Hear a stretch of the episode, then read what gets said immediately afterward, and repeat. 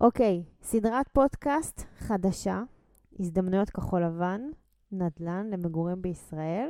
למה דווקא עכשיו? מה? מה? נדל"ן למגורים בישראל? שתיים, שלוש, שגר.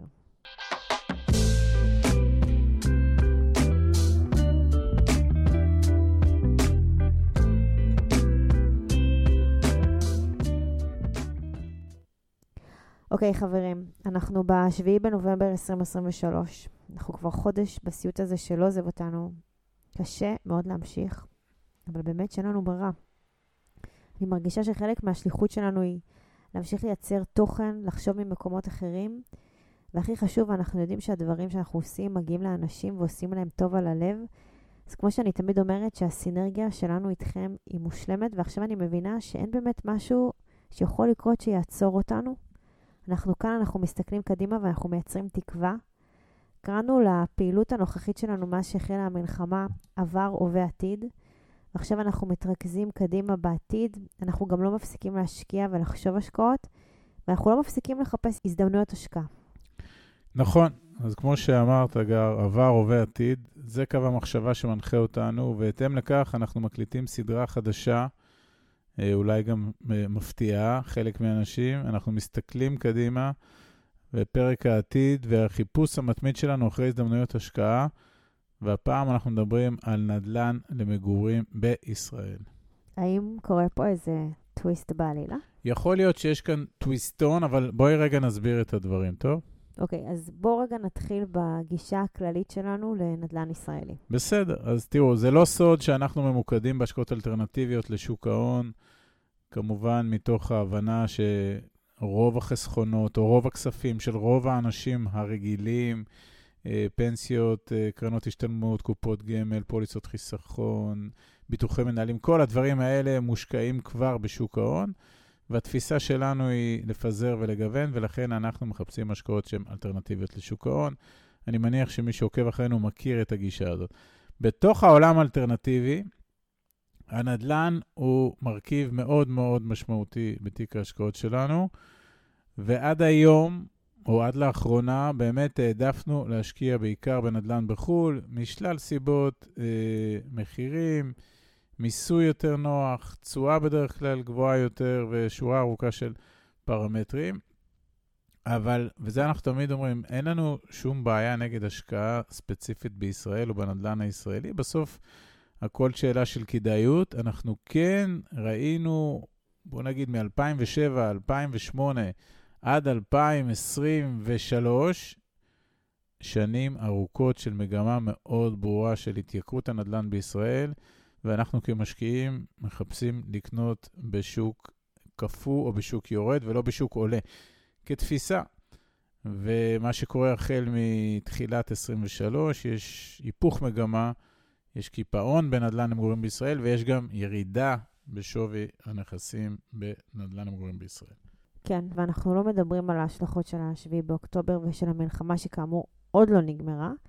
אלא על מגמה רחבה יותר שמסתמנת בשנה האחרונה, מגמה שמורכבת משורה של משתנים uh, שמציירים אולי תמונה בגוונים בהירים יותר, ולפחות בכל הנוגע לכלכלה. כן, אז אנחנו בסדרה הזאת נפרק את המשתנים האלה שאנחנו מזהים, ננסה לעמוד עליהם ועל המשמעויות שלהם ועל הכיוונים המעניינים והמצמיחים שהדברים האלה מעידים כפי שאנחנו מפרשים אותם. ושוב נדגיש, כמו שאנחנו תמיד אומרים, אנחנו לא יועצי השקעות ואין לנו תואר שלישי בכלכלה. אנחנו פשוט משקיעים אה, יחסית ותיקים, שמביאים לקדמת הבמה את הניסיון שלנו, הזוגי, המשפחתי, ואת שיטת העבודה וההשקעות שלנו, שכוללת עבודה עם מומחים בתחומם, בעיקר בעולמות הפיננסיים, בנדל"ן ואפיקים אלטרנטיביים אחרים. אוקיי, okay, אז בעצם אנחנו אומרים שבניגוד לשנים האחרונות, אנחנו מזהים בתקופה הזאת, אני מזכירה, הפרק מוקלט ב-7 בנובמבר 2023, בשוק הנדל"ן למגורים הישראלי, הזדמנויות, השקעה מעניינות ואפילו מעניינות מאוד. בדיוק, וכנראה שאנחנו לא היחידים שמזהים את התנאים האלה. אה, גם הגופים המוסדיים הישראלים אה, הצהירו וגם פועלים בחודשים האחרונים בהגדלת הפוזיציה שלהם בהשקעה בנדל"ן הישראלי. וכמו כן, אנליסטים ומומחים פיננסיים רבים מדברים על התקופה הזו כתקופה של צמיחת הזדמנויות. אז מה הם התנאים האלה? מה הם התנאים האלה שאנחנו מדברים עליהם? באופן לא מפתיע, התנאים האלה הם בראש ובראשונה מה שמתחולל בנתוני הבסיס של כל השקעה, ביקוש, היצע ורמת מחירים. הביקוש לנדל"ן למגורים אה, בעולם כולו, בטח בישראל, הוא קבוע וקשיח. זה ביקוש שמוערך וילך ויגדל גם אחרי המלחמה הנוכחית, ועוד נסביר אה, למה אנחנו חושבים ככה. ברמת הפונדמנטליות או הנתונים הבסיסיים, היצע יחידות הדיור בישראל הוא מוגבל, אה, ומדינת ישראל זקוקה מדי שנה לכ-75 אלף התחלות בנייה חדשות בכל שנה. זה רק כדי לתת מענה לקצב גידול טבעי של אוכלוסייה, ומי שלא יודע, קצב הגידול, האוכלוסייה בישראל הוא מהגבוהים בעולם, אה, ו- ו- ולכן זה מייצר צורך לעשות כ-75 אלף התחלות בנייה בשנה.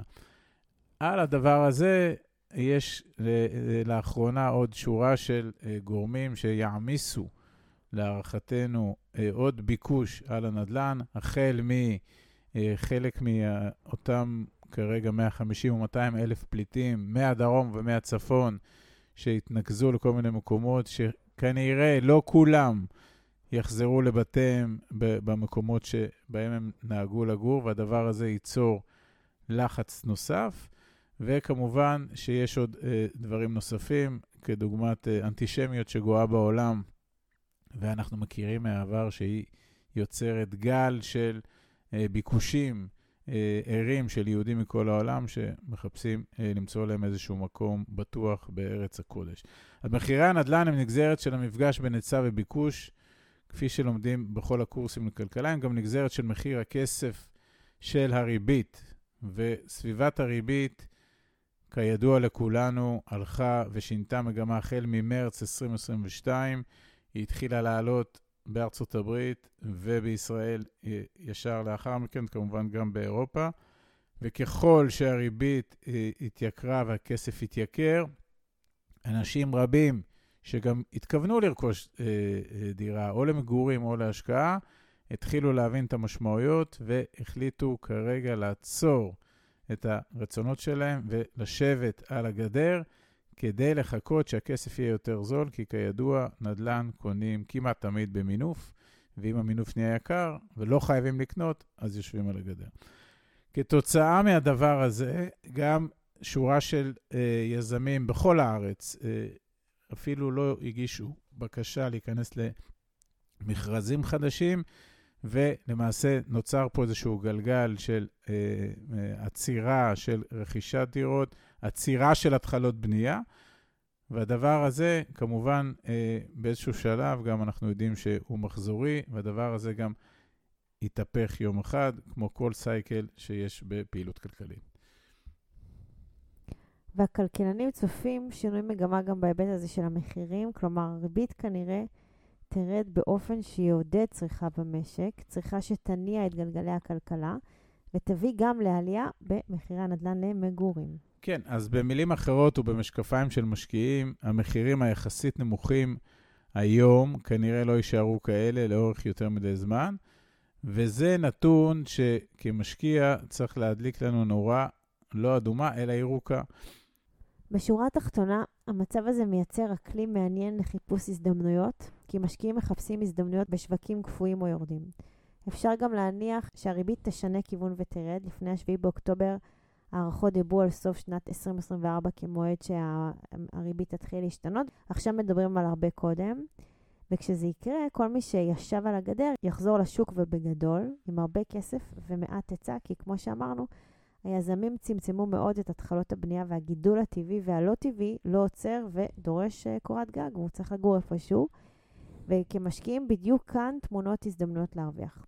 Uh, תישארו איתנו להמשך הסדרה הזו, כדי להבין יחד איתנו מהן ההזדמנויות האלה, שלא נשארות בשטח לתמיד, ולמה נדל"ן בישראל דווקא עכשיו.